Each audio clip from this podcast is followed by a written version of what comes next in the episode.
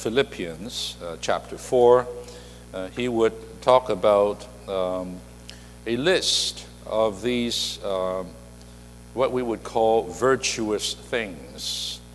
Um, what things that are true, things that are dignified, things that are righteous, things that are pure, uh, what things are lovely, what things are well spoken of, if any virtue, if any praise. Take account of these things. That means ponder, reflect on them, think about them. Really, think about them. Dear brothers and sisters, I, this is why I say we are cheated by our devices to have no time to think. Forget about thinking about the good things. No time to think. We are just bombarded 24 7 by things that we don't want. Whether it is some advertisement to sell you some shoes, or it is uh, the latest happening somewhere that has have no concern to you, but these things are just bombarding us nonstop. And so they cause us to think about them, to re- react to them, to, to, uh, to engage them. And by that time, we become a preoccupied person and leaving no room nor energy for us to think about the right things. When we should be things about, think about things above. Am I right? think about the things that are above, where Christ is, where our life is hidden with God in, uh, with Christ in God. We should be thinking of those things. And in Romans chapter 8, it says that we should mind the things of the Spirit. We should uh, mind the things of the Spirit. There are a lot of things related to this wonderful Spirit of the triune God that we can mind. Mind means put your mind to it, think about them, use your mind. To, this tonight, I would like to say, don't just use your spirit, use your mind to think about these things. Think about Christ. How about? So many things related to this Christ. Okay, so on and on. And then Paul would then say, after he said that, he said, The things which you have also learned and received and heard and seen in me, surely it would include the list I just read. Practice these things. Practice these things. Don't just think about them, practice them. I would like to say this weekend with these outlines with all this speaking, brothers and sisters, I'm sure to some degree you have been stirred up to consider them. I hope so, right? Even these few days. But don't stop in just thinking about them. Go back and start practicing them. Because if you only think, that's good, you consider, that's good, but it is still not quite yours until you do them, until you practice them. Practice these things, and the God of peace will be with you. And I think that somewhere in Timothy, Paul charged uh, Timothy uh, and others to practice these things. Am I right? Where, where, where is that? I think that should be in chapter 1 of Timothy somewhere. Uh, where, where is it? Where is it? Okay. This is in 1 Timothy chapter 4 to his younger co-worker. Uh, in verse, 15, uh, verse 15, these are some practical um, uh, instructions that God gave to Timothy, uh, Paul gave to Timothy. 15, practice these things and what? Be in them.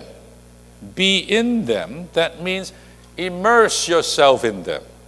Don't just kind of touch it. Don't just kind of uh, um, um, uh, you know, just just uh, superficially um, uh, know these things, but immerse yourself in them. That your progress, progress, or progress may be manifest to all. In other words, if there is to be some change in our lives, it comes through practice. It has to come through practice. So this weekend, I like to exalt practice. Too often, even in the recovery, we go to the conferences, we hear the things, we say amen, we agree with everything that is said. Then we go home and we just shelved or filed away whatever outlines and notes. We have stacks of them, but we fail to practice them. And so after a while, they leave us. You even forgot what you heard because it is not yours. I rather that we have fewer conferences and fewer notes, but more practices on what we have received. So this is Paul, and with John, if you go to First John, this word practice um, occurs a lot. It talks about practicing sin. Not, not very good, but it's a kind of practice. And it talks about practicing righteousness. Righteousness. And so uh, I'm, I'm here trying to look for some verse. I didn't really prepare this.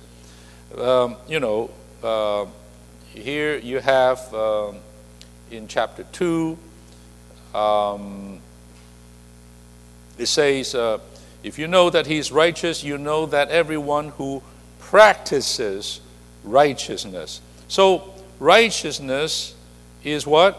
Is practicable. It, it, it's practicable. Um, in fact, righteousness is for practice. So that practice, the meaning of it, is not, it, it means it is not something that you do occasionally and accidentally. That's not practice. You just occasionally just do something, that's a hobby. That's, that's not a practice. Practice, listen, is something to, that you do one habitually. That means again and again and again, regularly, habitually. And number two, intentionally. I like this. With intentionality. This is a kind of a popular word these days. In our common daily living. So,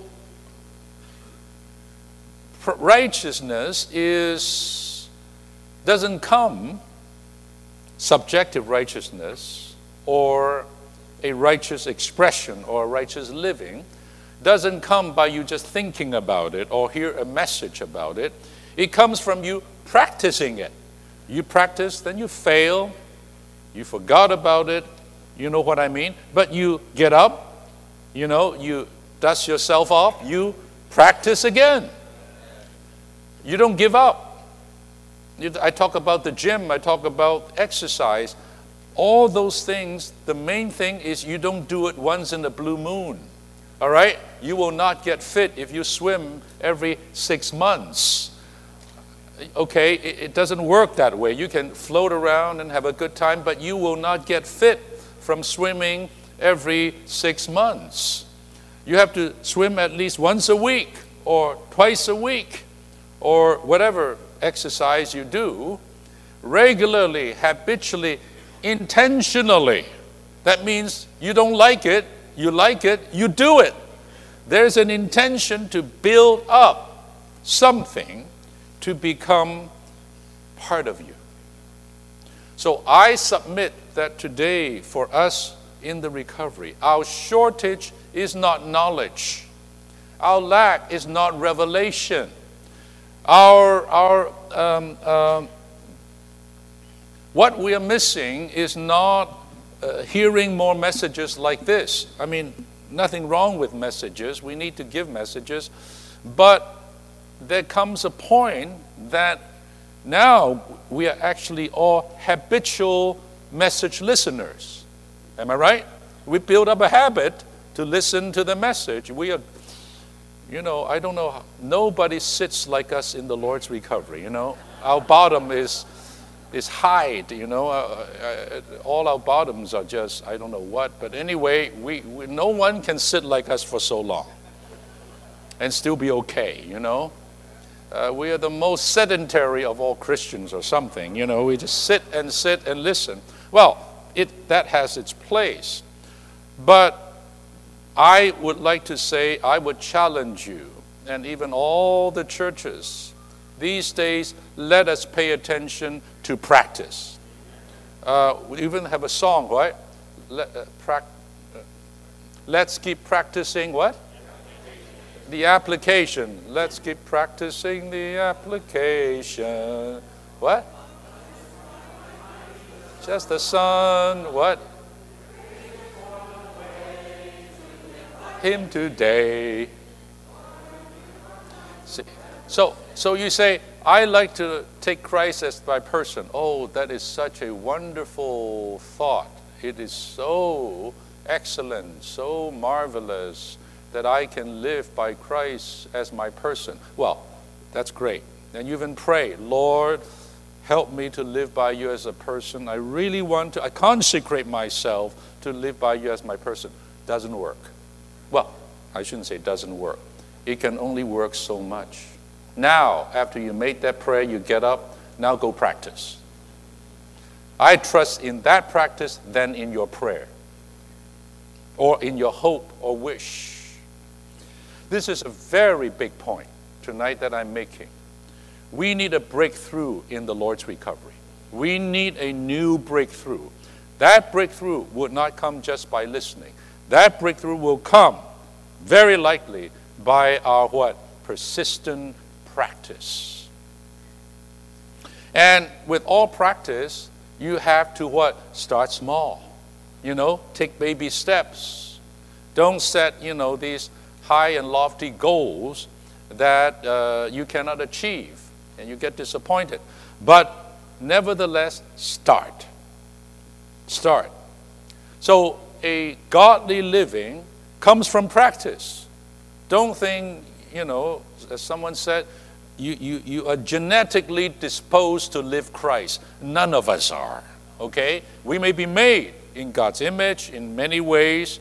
We've been um, uh, created in a way, we're created to express God, to live Christ. But it's not, you're not born to live Christ, and this brother is born not to live Christ. No such thing. It all depends on practice. Why does this saint grow so quickly and live Christ and, you know, uh, mature spiritually, whereas this brother doesn't? It's not the genes, it's somewhere along the line, there's a practice going on. And here it is every six months. You know, you know what I mean. It's hardly a practice. That is something unintentional, that means accidental, and something non habitual, that means very, very infrequent.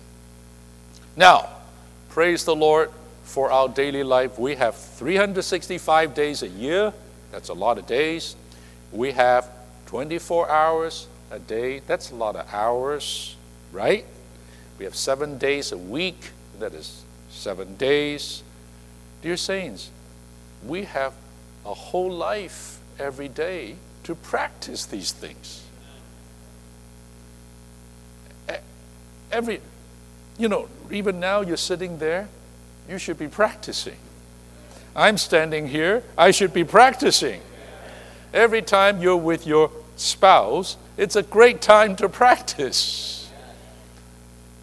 Don't forget it. Don't forget it. Life is full of what opportunities, right?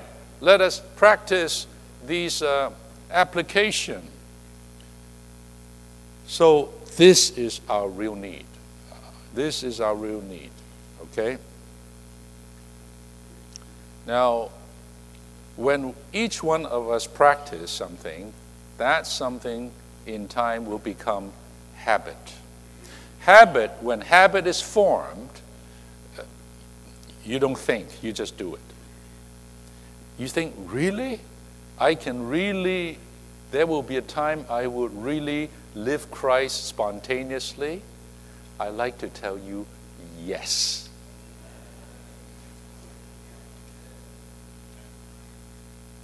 Yes. It's possible. In, in fact, it has happened with many saints, dear saints. Some have passed on. Some are here with us.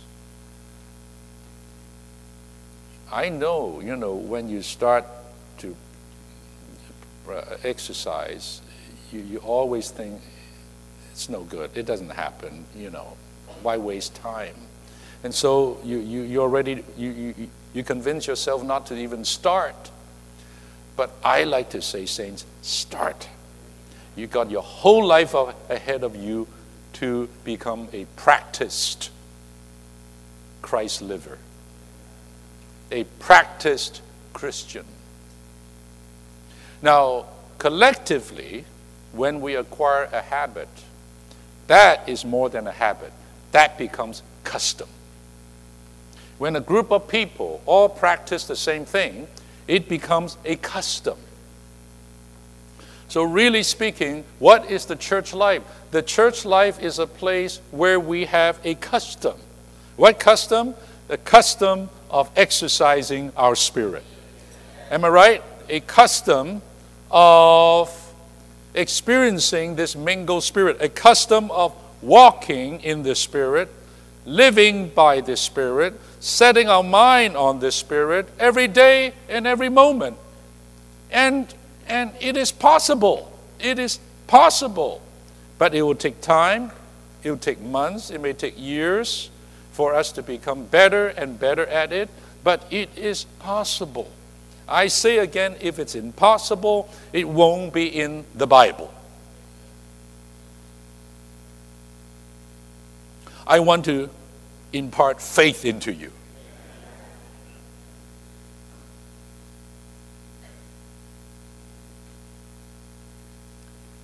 All right, now, I'd like to say one more thing, then I'll get to this. Tonight we need 10 minutes to speak something, uh, some particular burden at the end, at least. Okay. And is this talking about practice? Actually, we are all very practiced in something. Because our whole life we've been doing it. Even after we become a Christian, we keep doing it. You know what it is? I'm talking about daily living, right? Daily life. And that is to live in our soul. Now, talk about habit. We all acquire that habit by a lot of practice since we were born. So, today, for us to live in the soul, what is to live in our soul? basically is just to live in ourselves. In our natural man, okay, in our mind, our mind, right, our soul, in our emotions, you know, in our emotions, in our will, you know, all these are faculties that we are born with. Um, and so, since birth and growing up, we, we, we, we live every day in our soul uh, our spirit was dead. So we have no option or alternative. We just live in our soul. So we're very used to that kind of lifestyle, right? To think uh, in our mind, to, to, to, to, to, to uh, emote the way we, we want to emote uh, uh according to our feeling, our, our, our sensation, our, uh, and, and all of this, and to also very used to making our own judgment and decisions on things, whatever I want to do. You, you don't need to you don't need to pray about that. You just do it. Am I right? And that is actually a very convincing illustration of how practice does work. It's worked already. It's called living in the soul. Am I right?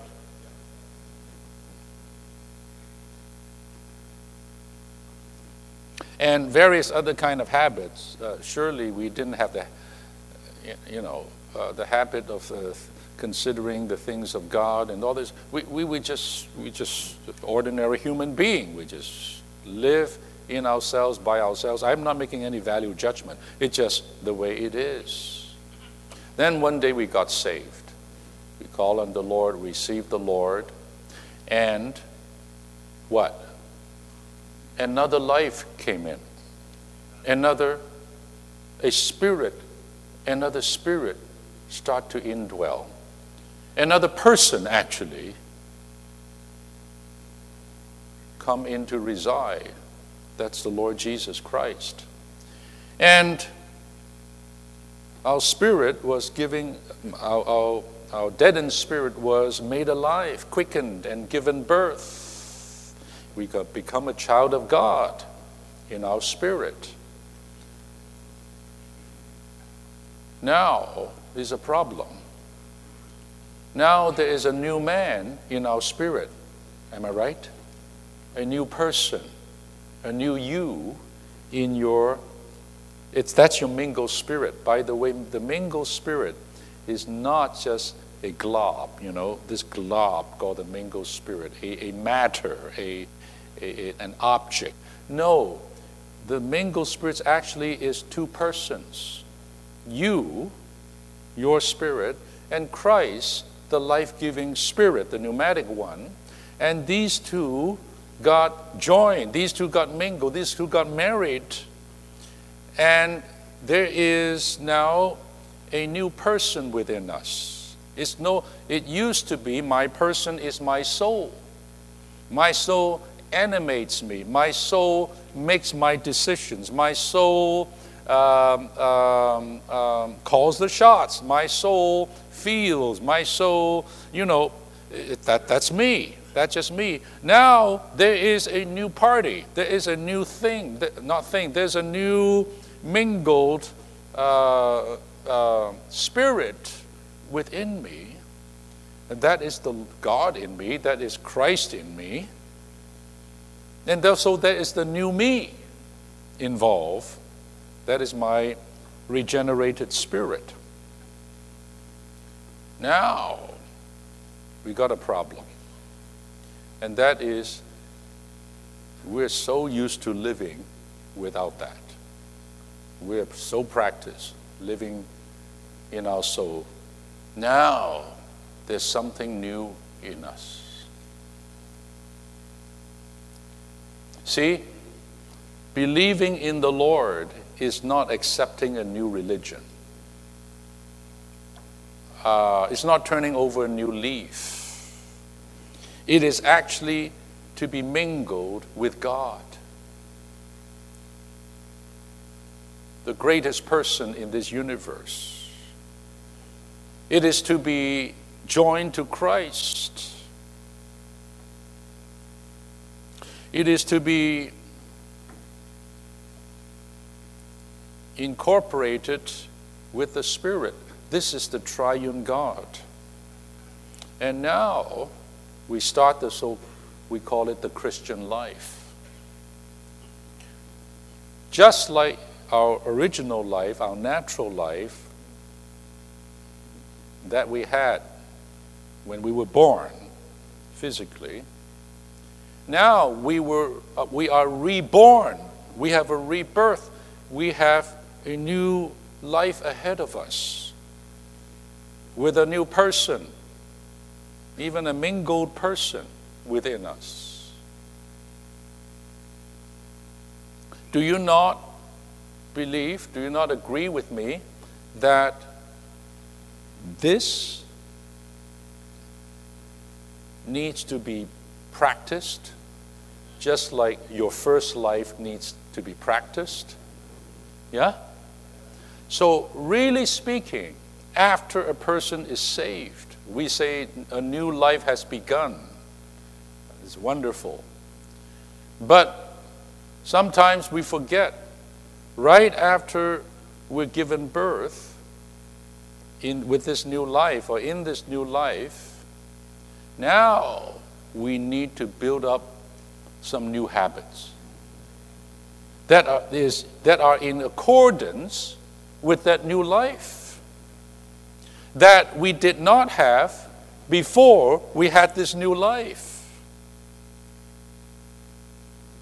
In fact, actually, part of the practice is to give up some of the practices of the old man,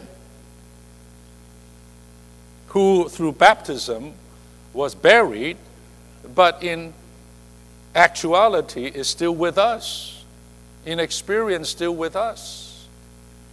So the whole Christian life is to what? Is to build up through practice a new set of habits, of habit, so that we would be dependent on this new life. We would now be animated by this new life or this mingled spirit. And we would actually be regulated by this new person or new life, this mingled spirit. And we would, I would even say, be ruled, ruled by this mingled spirit within us. And that is not something we ever had done, so it's new to us. New to us. And so we need to build up a new set of habits as a new man in Christ. You say, oh, this sounds so artificial. I thought I just get saved, I love Jesus, I praise the Lord, then I will spontaneously grow and become a successful Christian and, and, and, and this and that. I would like to tell you that doesn't happen. The life, this new life within us, is what will eventually renew us, transform us. Am I right? Sanctify us, make us godlike to give us, make us partake, uh, make us possess the divine nature, to make us Christ, to make us live Christ to, as a part of Him. Yes, that's true. You cannot make that happen. But all that is now committed to us in the Spirit, capital S, indwelling our spirit and mingle with it, now part of the mingle spirit. It's all there. All that we need to live this life, to live this Christ, is all there. But it does not happen magically. I would even say, if you try to understand me, it does not happen quite so spontaneously.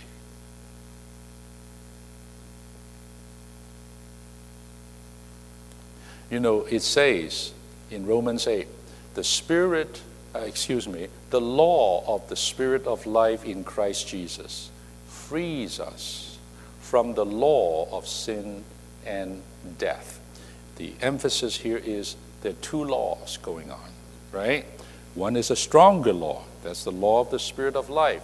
The other is the weaker law, still strong, the law of sin and death. This is operating in our members, in our body. And the law of the Spirit of life is a law that operates in the mingled spirit.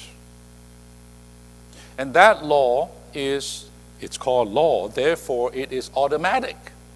It has a certain power, innate ability to do certain things. In this case, to free you to release you from that sinful law.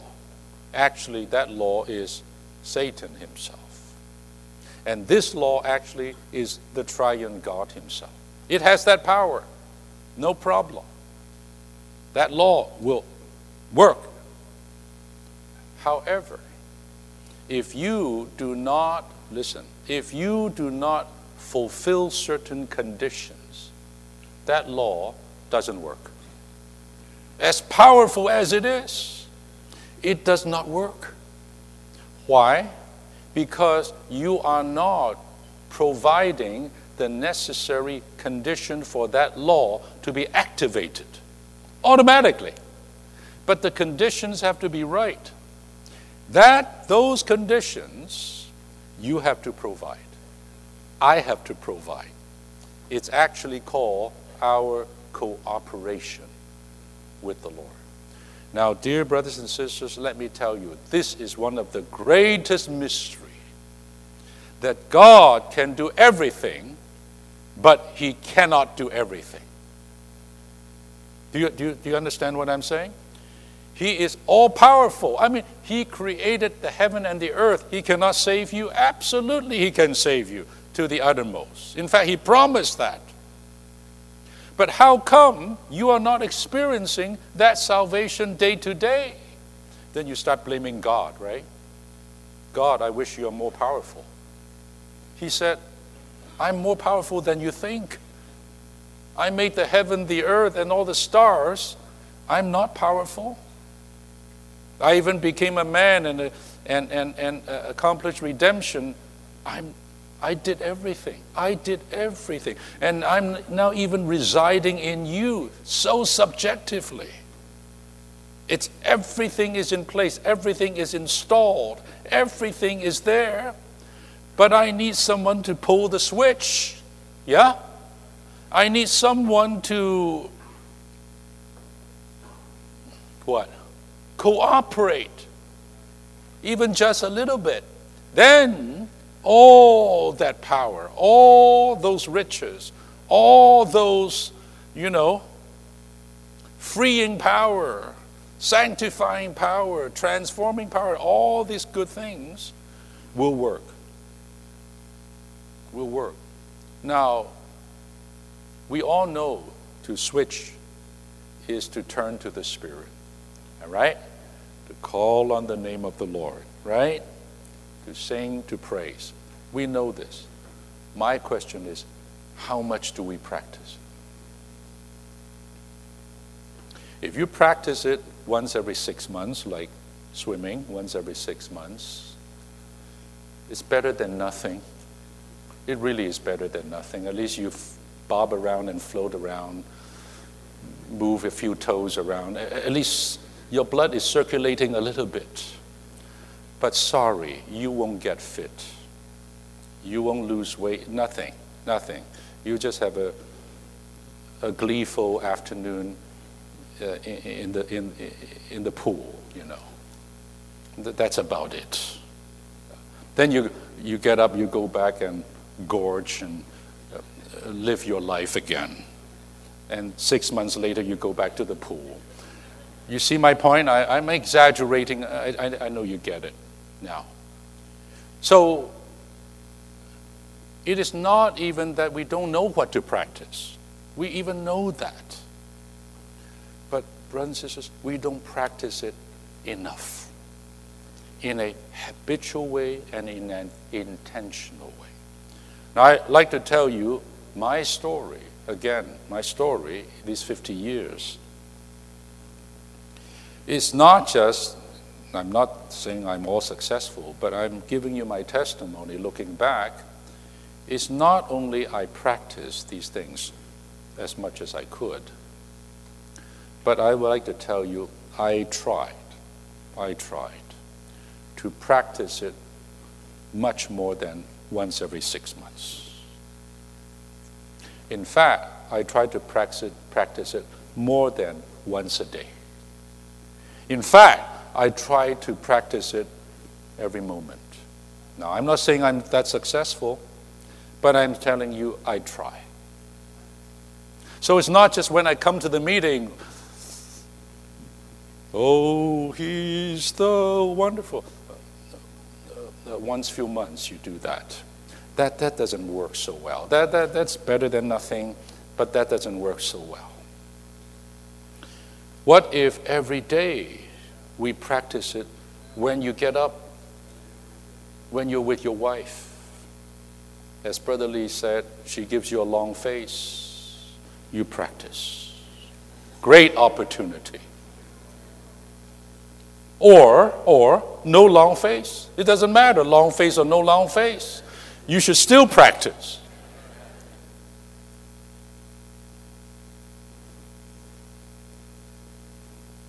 And you don't wait until some big problem comes into your life, some tragedy come.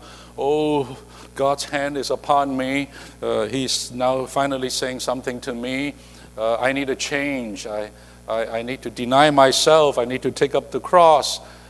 Uh, once every so often that happens. What about the ordinary days? What about when nothing happens? You don't practice? You see, this is why we don't grow.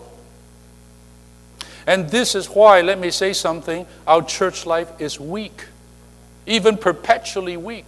This is why our meeting life is not living and rich and attractive. Because we just come to the meeting to be living, that's too late. If all the, if not all the saints, if a number of saints would really practice living by and in this mingle spirit in their daily life. I tell you, when you come to the meeting, it does not matter what subject we're in, whether we're singing, whether it's the Lord's table, it's prayer meeting. My spirit is just right there. It is just throughout the day alive. I was walking in the Spirit. I was walking by the Spirit. I was even putting to death the practices of the body by the Spirit. I was also a son of God, led by the Spirit, and the Spirit is constantly witnessing in my spirit that I'm a son of God. So a whole day, I just practice by prayer, unceasing prayer, by turning to the Spirit, by conversing with the Lord to practice these things. When the Spirit say no, I learn to say amen. When the Spirit say go there, I learn to go there. Do you follow me? I learn to be ruled by the Spirit. I learn to be, be, uh, be uh, um, regulated by the Spirit. I learn to listen to the Spirit. I like to please the Spirit. And I like learn to follow the anointing. During the day, in my job, in my, in, with the children, with, with, with my spouse, you, you just live this way. You just live this way. And of course, we need the Word of God because the Word supplies us, even supplies us. The Word of God gives us light to help us in these things, but in the end, you still need to practice. Actually, pray reading is a practice. Sing, re- sing reading is a practice. So you practice these things, you practice these things, you become practiced. And I'll tell you, the time will come. It does not even take long, you know, especially when you're out of shape. And if you really go at it, it doesn't take long. You're just seeing your, your body go like this, right? Or something like that, right? Um, you know, I have to do some physical therapy for my back, and uh, I hate it. It's just, just but I have to do it. I know I have to do it. And my, the day when, when I do this and I don't feel that pain anymore, I said, Praise the Lord, right? And that is after months of doing certain exercises. And I don't want to do it, but I have to do it. Am I right? You see, uh, I know I'm spending too much time. I should be getting into the next message. Brothers and sisters, this is crucial. I like to see the Midwestern churches, all many saints, just really put their mind to this exercise, to this practice. Now, you say it's, it's painful. No, it, it's not as painful as you think. Actually once you become you become practice it becomes very enjoyable. Well what do they say? No pain no gain? This is from the green bay packers right? Dear dear dear brothers and sisters let us just be freed from superstitious thinking about the Christian life. This is the way. God has given everything. Let's give Him everything. And in this joint exercise together of God and man, He does His part. We do our part. I tell you, This is what it means in Philippians chapter 2 work out your own salvation. You have to work it out. Really? Only God saves. Only God. So it says, it is God who operates in you both the willing and the doing. So there you have, number one, an operating God. On this end, you have what? A working out Christian. You put the two together, dear saints, that is how God's economy is accomplished in our lives. You will see your life change, your Christian life. You will see it change. And you will see your church life changed. Maybe not tomorrow, but in due course. Oh, I, I believe this. I have seen this. And you can. You can experience this. All right. I think I almost am done with my time. No time for message four, but you don't need to worry about it. I'm very elastic. It can be long, can be short. How much time do I have? Huh?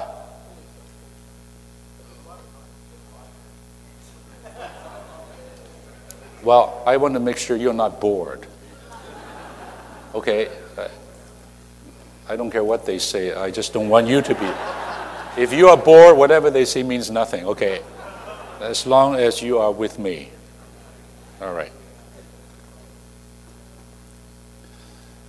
Okay.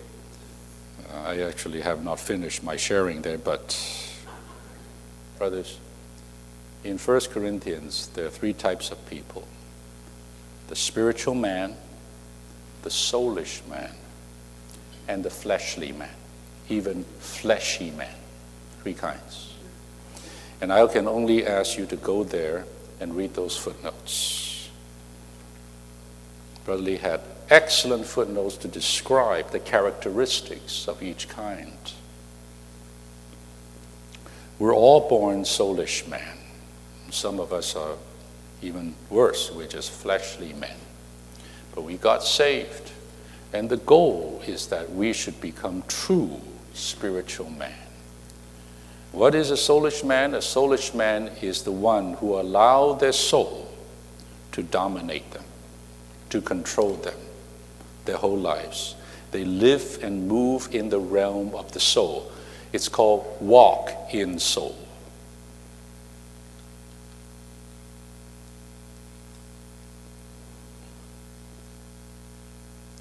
And today, the lot of questionings, lot of this and that, lot of talk, lot of these things. I like to tell you, brothers and sisters, most all of them are in the realm of the soul. I don't say it's legitimate or not legitimate, it's true, false. I don't touch those. I just say that it is in the realm of the soul. And if you are buried in that realm, you exist in that realm, you become obsessed by the things in that realm. You are preoccupied by the things in that realm. And then the soul become again the dominant thing, faculty in your being. It, your thinking, you know, you're, you're, you're in your mind, thinking, thinking, thinking. You're in your emotions, emoting, emoting, emoting. You're in the, your will, judging, deciding, opining. You, you, you just, you, you couldn't get out of it. You're Christian. You're Christian. But your spirit, this mingled spirit, is like just pushed aside, almost discarded. It is almost non existent. Haven't you seen believers like this as if they're unsaved? They're good people still, they don't do crazy things, but there's, you contact them, there's no spirit, there's no life, there, there, there's nothing there. Rather, they're just questions in this kind of a debating and, and, and, and, and all these things. The Corinthians were soulish, and so they don't understand, understand the things of the Spirit. The spirit of man knows the things of the spirit. They, they have the spirit, but as, they live as if they don't have it. And then, when you dwell in that situation long enough, eventually you will move to the flesh. You keep going downwards. You will spiral downwards.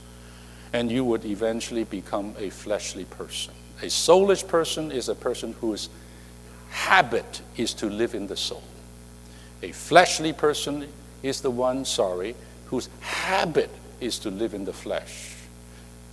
Now, we may fail, we may sin, okay? I'm not talking about that. That is not practice.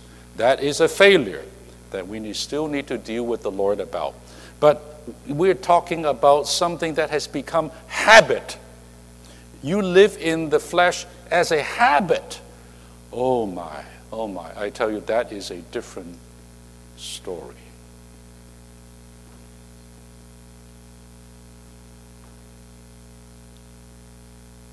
Fornication is an act, but a fornicator is someone who live a life, not just committing an act. I think you know what I'm saying. As an illustration. Now, we need to do the reverse. We need, in God's calling, as His sanctified saints,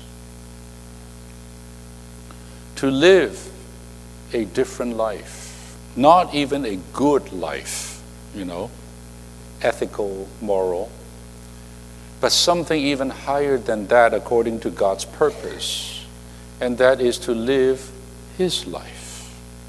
That is Christ, to live Christ. We're, des- we're, we're, we're designated for that. So, neither is this Christian life a bunch of acts, you know. I perform a Christian act. That is not a life, that is just an act or an activity.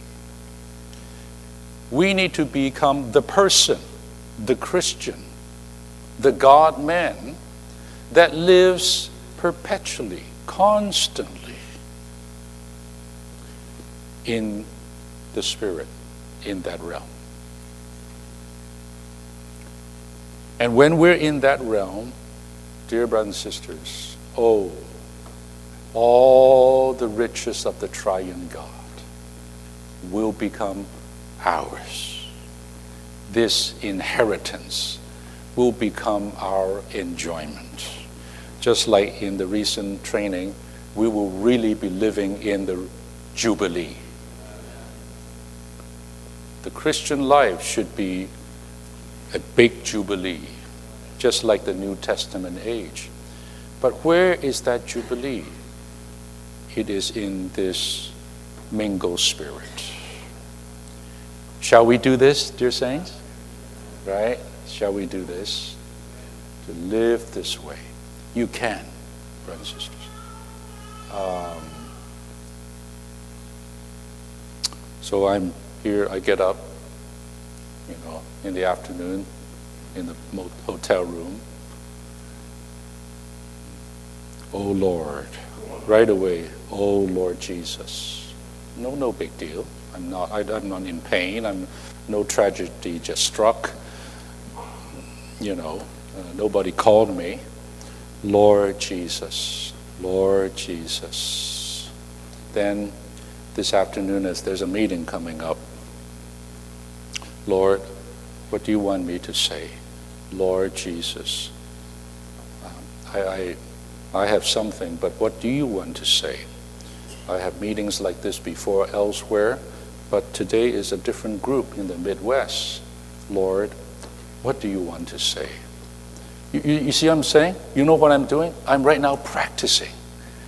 No big, you know, earth shattering thunderbolt, nothing. Just in this very common thing. But let me tell you, to live in this kind of common way takes a lot of practice. To be common. For this to become common, requires much practice. If we would just do this, dear saints, there will be a change. All right, now, this evening, uh, very quickly, we're actually taking this a step further, and that is we have this. Uh, you don't need to go to the outline, I'm just going to just speak. You can study it later on. It's on being burning in the in spirit, excuse me, to serve the Lord and fanning into flame the indwelling gift to preach the gospel. Now we're talking about our service, our work. Any life has two sides one is living, one is working. And you need a, li- a life to back up that kind of work. And the work frequently is just the outlet or the expression or the issue of a certain kind of living. So when the Lord Jesus was on the earth, he lived and he worked. But sometimes you when you read the stories it's blurred. He lived when he worked. He worked when he lived. His work was his living in extension. And his life is the source of all the power of his work. You, you just see a person there. Well, in the same way, today we are in the church life living Christ for sure. This is the top thing. But we're also in the church life serving Christ. In Romans chapter 14, if anyone would serve Christ in this way, in the kingdom way. So there is this aspect that, brothers and sisters, we're all here to serve the Lord. To serve the Lord. This is a great thing to me. I have only one class in the full time training in Anaheim. It's called Life of Service. I don't have any other class, just that one class for the last 30 years. Life of service. I'm so burdened for the, these young people's serving life. Now, we all should serve the Lord. As for me and my house, we will serve the Lord.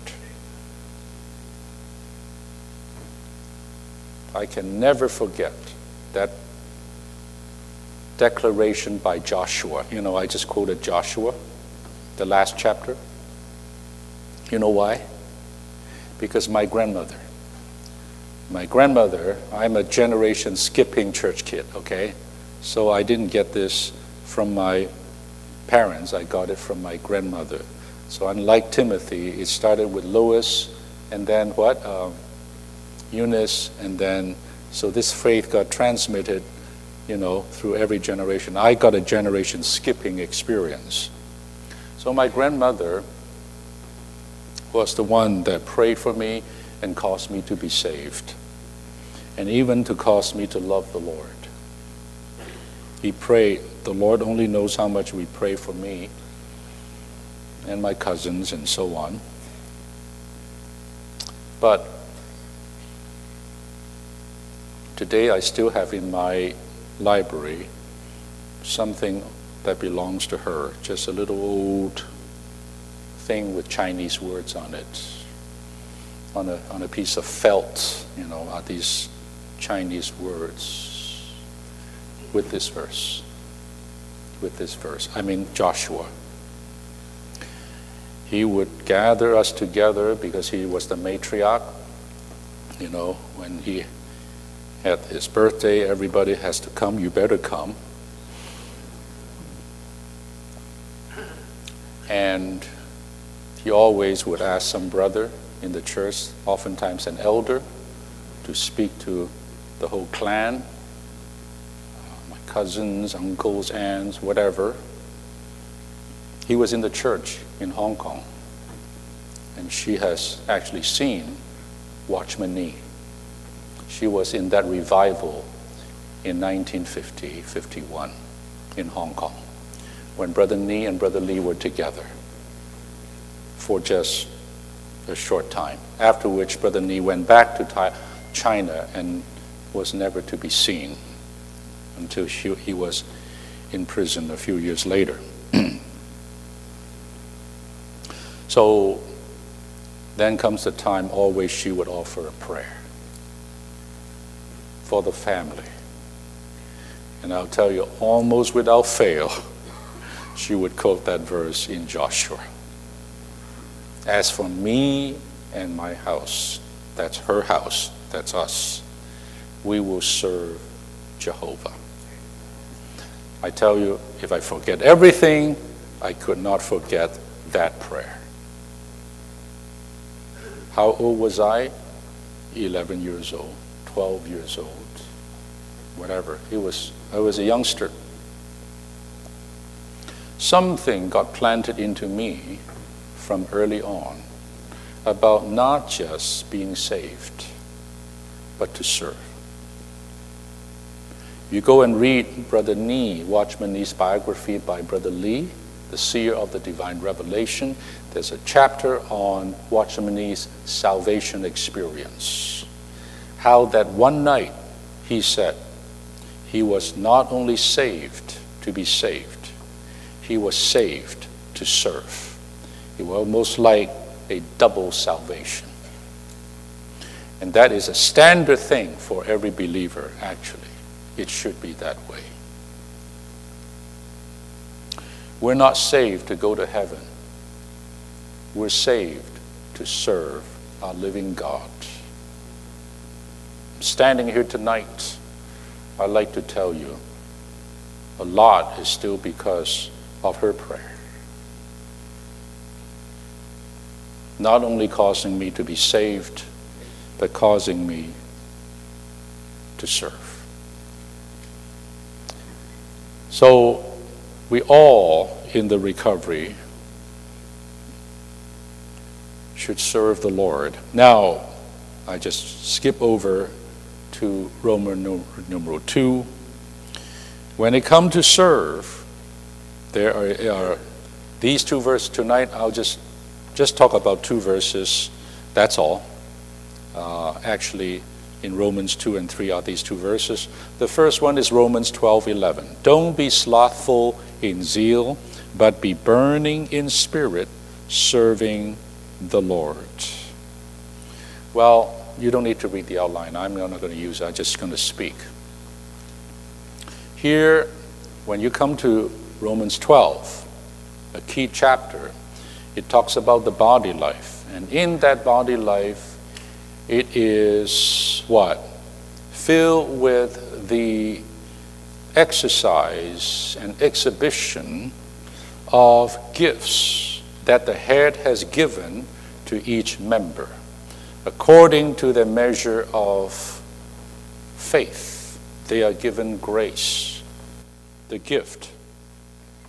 And every saint, every believer, every member of the Lord is given a gift. You have to believe that. You have to believe that. That gift has something to do with your natural makeup, the way that God created you. But it's not only that. Not only that. God has, when God comes into you, He brings with Him something as a gift, as a divine gift. And so that, that gift is actually in that spirit that is now joined to your spirit. Grace is in the mingled spirit, am I right? And this gift of grace is also in that mingled spirit. And this gift was apportioned to each one of us differently. Don't try to copy another, don't try to imitate the other, don't try to be jealous of the other. You just be happy with what the Lord has given to you. Your responsibility and mine is to exercise that gift to build up the body of Christ, to build up the church. Now, in that chapter 12, three things are particularly mentioned that relates to our tripartite being as it relates to our service. Number one, We need a presented body. If your body is not presented, forget it, you know. You know, you say, I'm with you in the spirit, you never show up. That, that, that's a little too spiritual, okay? That, that doesn't work. The first thing is the presentation of your body, and your body means your time, it means your energy. You need a practical presentation to the Lord as one living sacrifice to serve the Lord. That is the first thing. That is the first thing. The second thing is you need a renewed mind. Don't think we need, don't need our mind. To serve the Lord, we need our mind, very much so, but not the old, unrenewed mind, but a transformed mind. Not a mind to offer opinions and, and, and, and, uh, and, and this kind of thing, but a transformed and renewed mind. That is clear, that is discerning, that is understanding of the will of God, a proper mind. But there's a third thing in verse 11, chapter 12, and this is our burden here, and that is don't be slothful in zeal. This is the contrast slothful. You, you, you have a presented body, you have a renewed mind, but you are slothful. You know, slothful actually easy word, not a good word. It just simply means lazy. Yeah, yeah, just lazy. Don't be lazy in zeal. You know what zeal is? Zeal is a kind of fervor. Am I right? You, you, you, you, when you do something, you know who has the fervor. You know, he's in the front. He, he's pushing it. He, he, he's passionate. You know, we use the word today. He, he, he just, he just, he just zealous. He's a zealot. You know. Um, it says, don't be slothful in zeal. Now, certain zeal are natural, okay, that needs to be touched by the cross. But actually, in the present day church life, I'm not that worrisome about natural zeal. I'm very worried about no zeal, period. That's a lot worse. You know, young bird come up with natural zeal. I said, give him to me. Come on, give him to me. I'll work with him. I'll work with him. But at least he has zeal. You know, it's like the Ferrari. Okay, back to the Ferrari. He's coming up, vroom, vroom, you know. This, this 18 year old kid. I say, give him to me. I prefer that Ferrari than a Ferrari with no air in the wheels no gas in the tank. It's beautiful to look at because it's been around for 40 years. You, I cannot do anything with it. This one, at least, it's room, room, you know. I just need to get in there, sit on his side, and, you know, slow down, you know, whatever uh, switch gear, whatever. You know, at least I can correct and, and, and so on. But this one with nothing, I couldn't even do anything with it. I couldn't even push it. I tell you, the Lord's recovery in this country has suffered, even now, from a lack of zeal. I wouldn't say no zeal. That is unfair to say we have no zeal. Un- really unfair to say. Uh, we won't be sitting here on this Labor Day weekend. We have no zeal. But, my dear brothers and sisters, we must consider whether we have become slothful in this zeal. We have become easygoing. We have become a bit lazy with the zeal. And without this zeal, I tell you, service doesn't work. You, you may think service depends on life. Well, I agree with you because service is the ministry of life.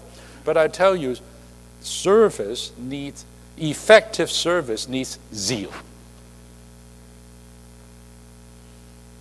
I'm always looking for zealous saints.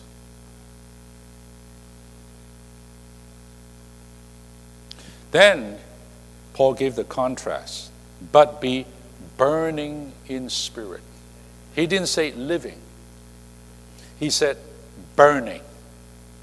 Implying what? Implying temperature. And then it, implies even fire. In, in, implies not, not, not a, uh, not a uh, pilot light, you know, in your, in your oven. Uh, but, but burning means what? Call 911, you know? When you, something is really burning. I don't know when the last time we have to call 911 in our church life. It's been a long time. You know, in those days in Elden, every meeting we have to call 911. It is crazy. It is, it's pretty wild. And uh, uh, uh, I'll give it kind of natural too. But I tell you, Brother Lee was excited. You know, actually, some older saints, Brother, Brother Lee, correct them. They're too much. Too, they're too much. Oh, one time we got so crazy, we all stand on the chairs. They stood on the chairs. And those are not these chairs. Those are the rickety old metal chairs of the 1950s and 60s you got a 200 pounder there, you just go right through. We, we, were, we were like this. And, and some of you don't remember that the most scary thing, I, I almost called 911. What happened? We were in LA Convention Center in 1973 in that Crazy Lovers of Jesus conference that some of you have heard about. And we were jumping, we were in, eventually we jump in a rhythm. I tell you, I am, I am an architect, I study structure. When your rhythm begin to hit a certain wavelength that matches the structure, this thing goes like this. And we were in a, in a, in a convention hall where we have far, the columns set far apart, basically a concrete plate, kind of a, um, a floor and my goodness, after even we stopped, the whole floor is just still going like this, like in an earthquake. I almost dashed out to call 911, or at least dash out and not come back. we were too much, all right? We, we were really too much. But, my brothers and sisters, I'm not going to apologize for the zeal. It needs to be corrected. It needs to go through death and resurrection. It needs the cross. But it's better than no zeal, no feeling, no interest, indifference, lukewarm. That's the curse of Laodicea. You got everything. You think you're rich, you're clothed. But you're naked. Repent and do the first works. And become hot. Because if you're lukewarm, I'm going to spit you out. That, that, that hot there actually, actually means boiling in Greek. Boiling hot. It's not even 120 degrees. It's like my little heater, those those Japanese hot water heater, it's 208 degrees. That means constant boiling. You know, when I drink tea, I, I cannot drink lukewarm tea. I spit it out. You better give me iced tea. That's okay. I drink iced tea. But please, no lukewarm tea. If you give me hot tea, give me 208 degrees. That's the way to drink tea. I think I'm kind of like the Lord. He said, I wish you're hot or you're cold. But because you're lukewarm, I'm spitting you out. I think that's the Lord, right? Dear brothers and sisters, We need a hot church life. Not even hot, burning church life. Not even that, boiling church life, serving the Lord. The Lord is almost like saying, if you don't care, you're indifferent, you're lukewarm, what are you doing here? Go home. Just go home. It's okay. Just go home. You don't need to come. But if you come to serve me, come burning. Come hot. I need people who are zealous. You know, those people who return to Jerusalem, they are a bunch of zealots. You know, there's these Jews, they're not just Jews, they are Jewish zealots, the Zionists. These are crazy people. They don't take no for an answer. Brothers and sisters, if we really want to serve the Lord, let's one area of our service is, in the meetings. The meetings, I tell you, I just have been seeing way too many meetings that are lukewarm. I wish it's cold, but it's not. It's lukewarm. It's like a dead body that is not entirely what uh, that that is the, the word that. Uh, yeah, it has not happened yet. It's still warm, but it's dead. You feel it, it's kind of warm, but it's really dead. Dear saints, we cannot do that. I like to see even a small church of 15 people, 15 people, but hot, hot. Every saint is alive and, and burning, serving. The spirits is just, just, just full of vigor and rigor uh, in their prayer, in their singing, in, in their, in their uh, speaking. It's just like this, exhibiting their gifts. Oh, brothers and sisters, th- th- this is what we're missing. This is what we're missing today in our church life. Not only in our daily life, we are short, but in our serving life, we are somewhat lazy or slothful. But, dear saints, it doesn't have to be that way. And especially if we live our daily life in that way, when we come to the meeting, oh, brothers and sisters, you are burning in the Spirit. I'm fervent in the Spirit. The Lord is in us on fire. I tell you, it does not take a minute. This meeting will go like a rocket. I told in the training, you know, always my team, UCI team, I say, always the first meeting. This is going to be a praying team, okay? You're going to be a praying team. You don't do other things well, you do one thing well, you pray. This in the training. Then I tell them how to pray. I said, pray rocket prayers. Rocket, rocket, rocket prayers. Don't, don't, don't, don't, don't, don't get into DC3, okay? DC3 takes forever, it's still kind of like this. Pray the rocket prayer. That means instantly in spirit, instantly you reach Mach 5. You know what I'm saying? Instantly, you break through the, the, the, the sound barrier. Uh, uh, they, they're looking at me like, What are you talking about? Are You, really? I said, You just do it. So I have them practice. Start. I push the button. Start. Go. Uh, they don't know what to do.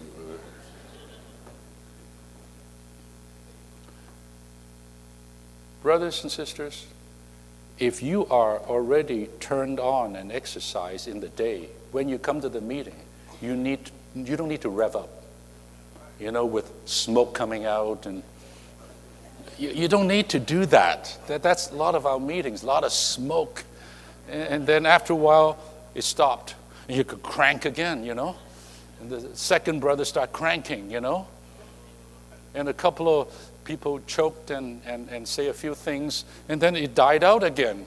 Uh, then it's this terrible silence, and then uh, uh, uh, you know what I'm talking about, saints. No need for that. It's unnecessary.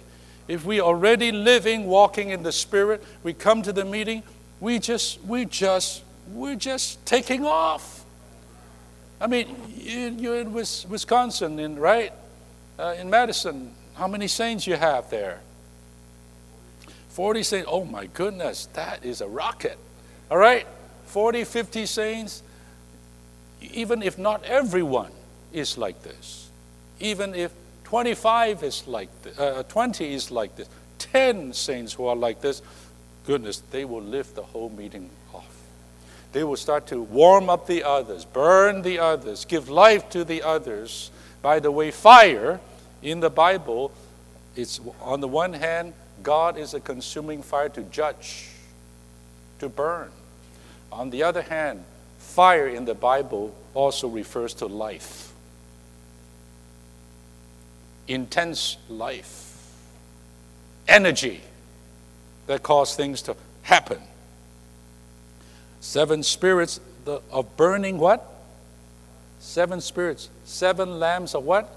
Burning fire sent forth to the whole earth for God's operation and move. So, dear saints, the way again to have a burning spirit to serve the Lord is the same thing. Build up the habit of exercising your spirit. Don't you come to the meeting and sit there and be silent. That is very, very unfair to God and to the body, to the saints. We all come to exercise our spirit. I tell you, God's will is proved the church life. All right? And here, Brother Lee said, finally, the unique way to have this burning spirit is still to contact the Lord. No other way. So spend more time during the day, contact the Lord. Contact the Lord. Singing, praying. Uh, what else? Praising. Um, oh, I just don't know. All manners of exercise of the Spirit until you're burning, that's the way we will have our church life. Okay, finally, finally, the second uh, two verses, 2 Timothy 1 6 and 7. Paul says to Timothy, For which cause I remind you to fan into flame the gift of God, which is in you through the laying on of my hands. For God has not given us a spirit of cowardice, but of power and of love and of a sober mindedness. Um, did I tell you in the past meetings here, like last year, did I tell you the sto- my story of how Brother Lee and Abraham Chang trained me? Did I tell you that story? Huh? Last year. Well, a lot. Uh, huh? Oh, elders training. Okay, sorry, just the brothers, or some of the brothers. So let me tell you. Okay, here's my story.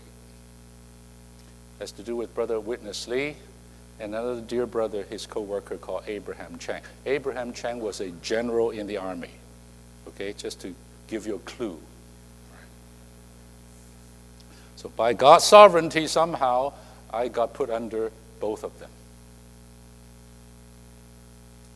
Brother Lee is not a general in some army, but if you know him, he's more than a general. Okay?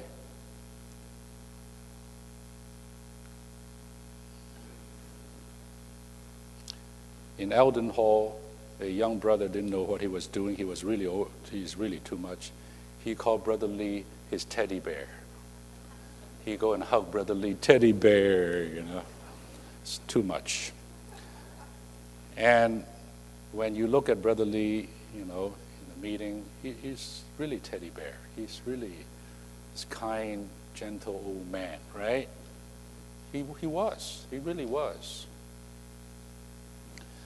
That's not the Brother Lee who trained me, okay? There's no teddy bear there. No, no teddy bear. No, no blanket, you know? No, nothing.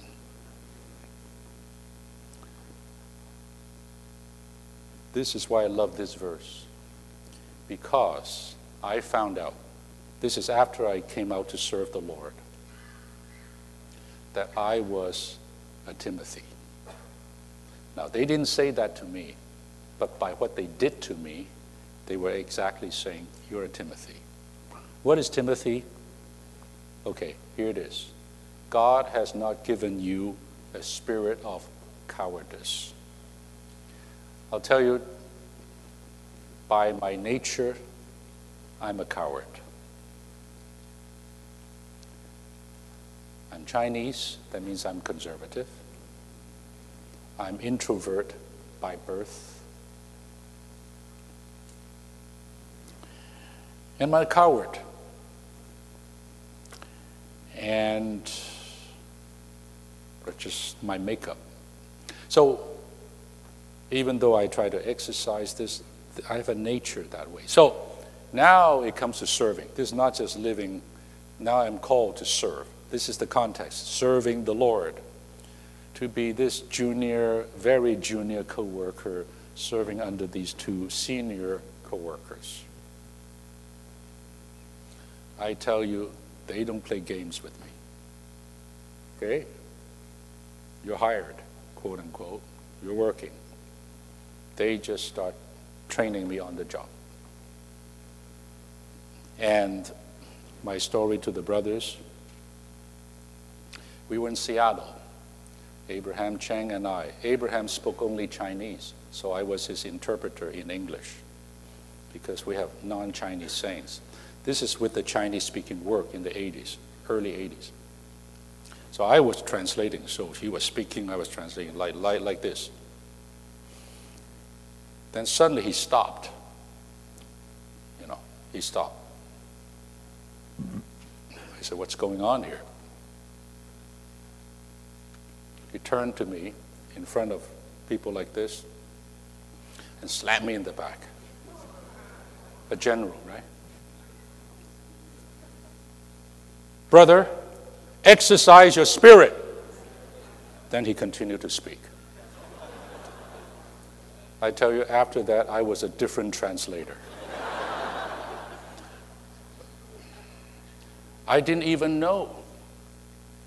I have sort of drifted into my, my manners, my, my natural manners. It's not bad or good, but it's not good enough for him.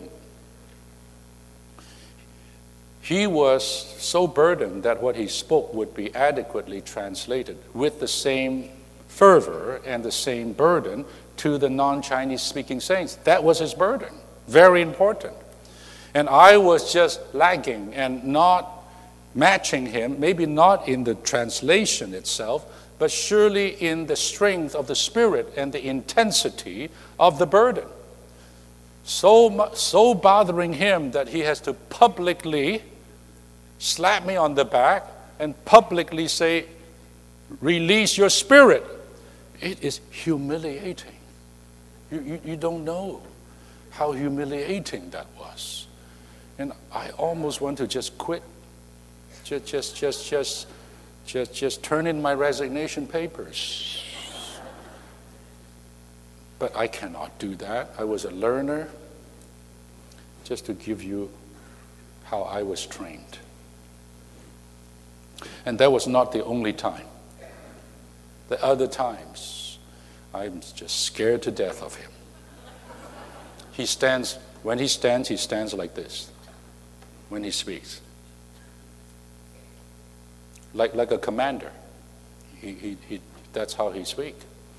And a lot of times when he speaks, there's no smile on his face. It's very stern. You remember Abraham Cheng? Very stern, very intense, very, very, you know, with the burden of the Lord. Oh my goodness, my goodness. and then Brother Lee, Brother Lee, I tell you, one year after I started to serve, Brother Lee turned this his pulpit to me. Literally. The pulpit, Sunday morning. In those days it's still Sunday morning, one man speaking. He was the one man. Then Within a year, he left and went to Taiwan. This is in the 80s. He went to Taiwan for five years. And when he left, he said, Your turn. I was this wet behind the ear kid. Forgot all my Chinese by that time. This is speaking to Chinese. I have to dust off my old little Chinese Bible because I never used it anymore. I was totally in the American culture and everything. And that was it. It's called baptism by fire, right? Mm, like this. And I have to, every Saturday was the most suffering day for me because the next morning I have to go to Anaheim to speak to several hundred brothers and sisters, many of some of whom have heard Watchman Nee spoke. Many of them have been under Brother Lee for a long time. I felt they all have a scorecard. They're all the age, many age of my father and, and senior, and here this little kid is not going to give their message in place of Witness Lee. What is going on here, you know? Then Brother Lee comes back. He would come back from time to time. When he comes back, I say, Praise the Lord.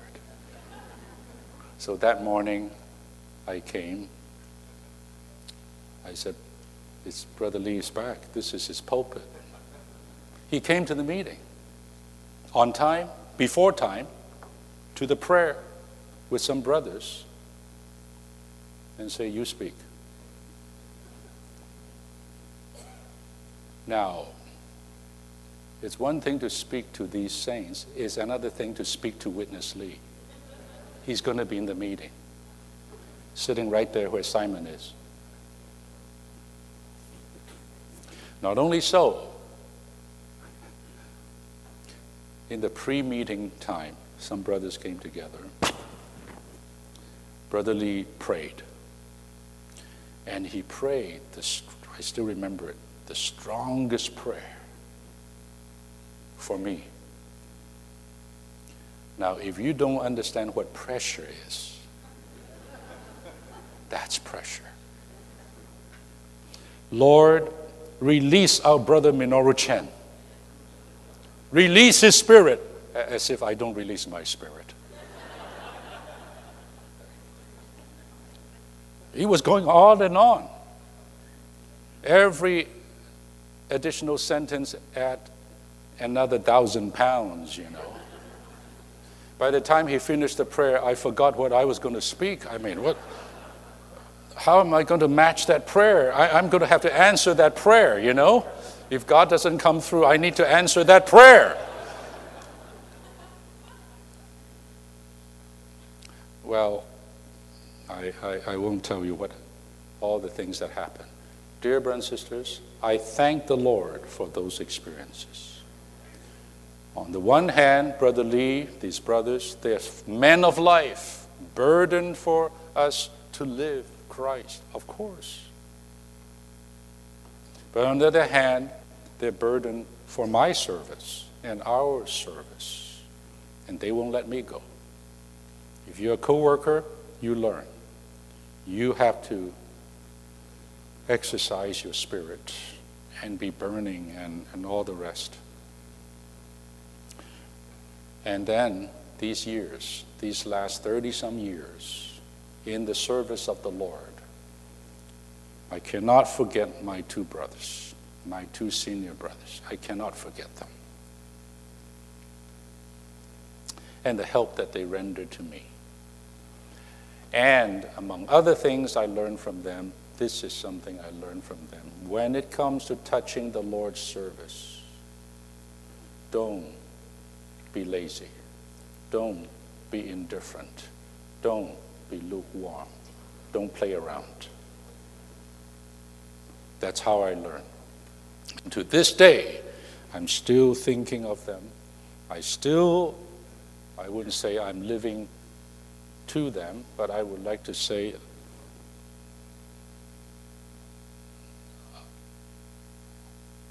I, I tell myself I, I must be a worthy disciple of these two brothers, two senior brothers.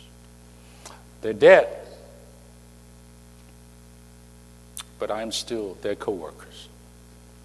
They're, they're their co worker. And I have an obligation to continue what they have taught me, to live out, to serve the way they had trained me. So this is the case with, with, with Timothy. So Timothy was a bit of a coward. So Paul, and at that time, by the way, in 2 Timothy, everything was bad. The whole of Asia left Paul. Demas left him because he loved the world, a close co worker. All kinds of things were happening. The church was in decline. It's a very disappointing situation there in where Timothy was. So Paul knew that. And from the prison, he wrote God did not give you a spirit of cowardice, but of power, of love, and sober mindedness. That means this is a spirit of the soul, of his mind. The power refers to the will, love refers to emotion, sober mindedness refers to the mind. That means it is a spirit that has so strong that has saturated your soul. And this spirit is not one that is chicken. You don't have a chicken spirit, a coward spirit. Instead, and I'm going to end here, brothers and sisters, I'm going to remind you, I'm going to remind you I'm going to see the Lord soon. Martyrdom is in front of me. He said this at the end of that of Second Timothy. But in the beginning of Timothy, uh, let me remind you, Timothy, even after I'm gone, fan into flame the gift of God. What is that gift? I can, we cannot say that that gift is our human spirit. There's a distinction. That gift is a gift from God, from the head to us. But it is something that is what? Something that is in our mingled spirit. There's a gift that has God has given to you, Timothy, in your spirit. Now, what you have to do, you are responsible to not let this gift die and become useless, idle, and ineffective. You have a responsibility to fan this gift into flame. Now, talk about an active cooperation. You got to fan, you know, you know. When you start a fire, the main thing it needs is oxygen. The more oxygen, you, you, you just, the more oxygen there is, the quicker and the bigger the fire would become.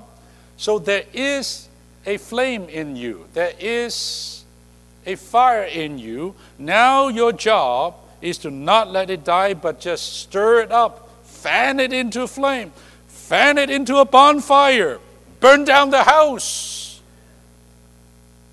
That gift of God that is in you, that spirit that is in you, that came from the laying on of my hands. Dear saints, it is not good enough just to have the gift dormant in you because it is not useful. And we all have a gift in our spirit. It is our job, our obligation, and responsibility to fan it, to stir it up, to use it, to exercise it. I tell you, the more you exercise, the more you use it, the more effective it becomes, the more it will be manifested even to others. And so I just stop here, and sisters. I think this is good enough. In every church, there should be a good number of individual saints who would have this kind of view, this kind of a heart. They are just unquenchable. You cannot stop them. And sisters, you don't need to be elders or elders or whatever it is, just a saint. We should all fan this gift into flame and serve the Lord. Satan's work is to kill this flame, is to wipe out this flame, is to just blow it, blow on it,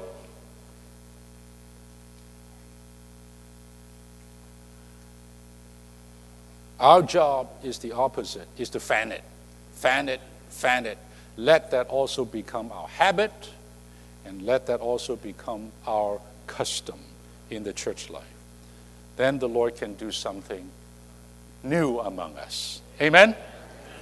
Taking too much time, you have to come. Uh, yes, yes. Um, okay. You got this sheet? This is my baby, okay? My little baby.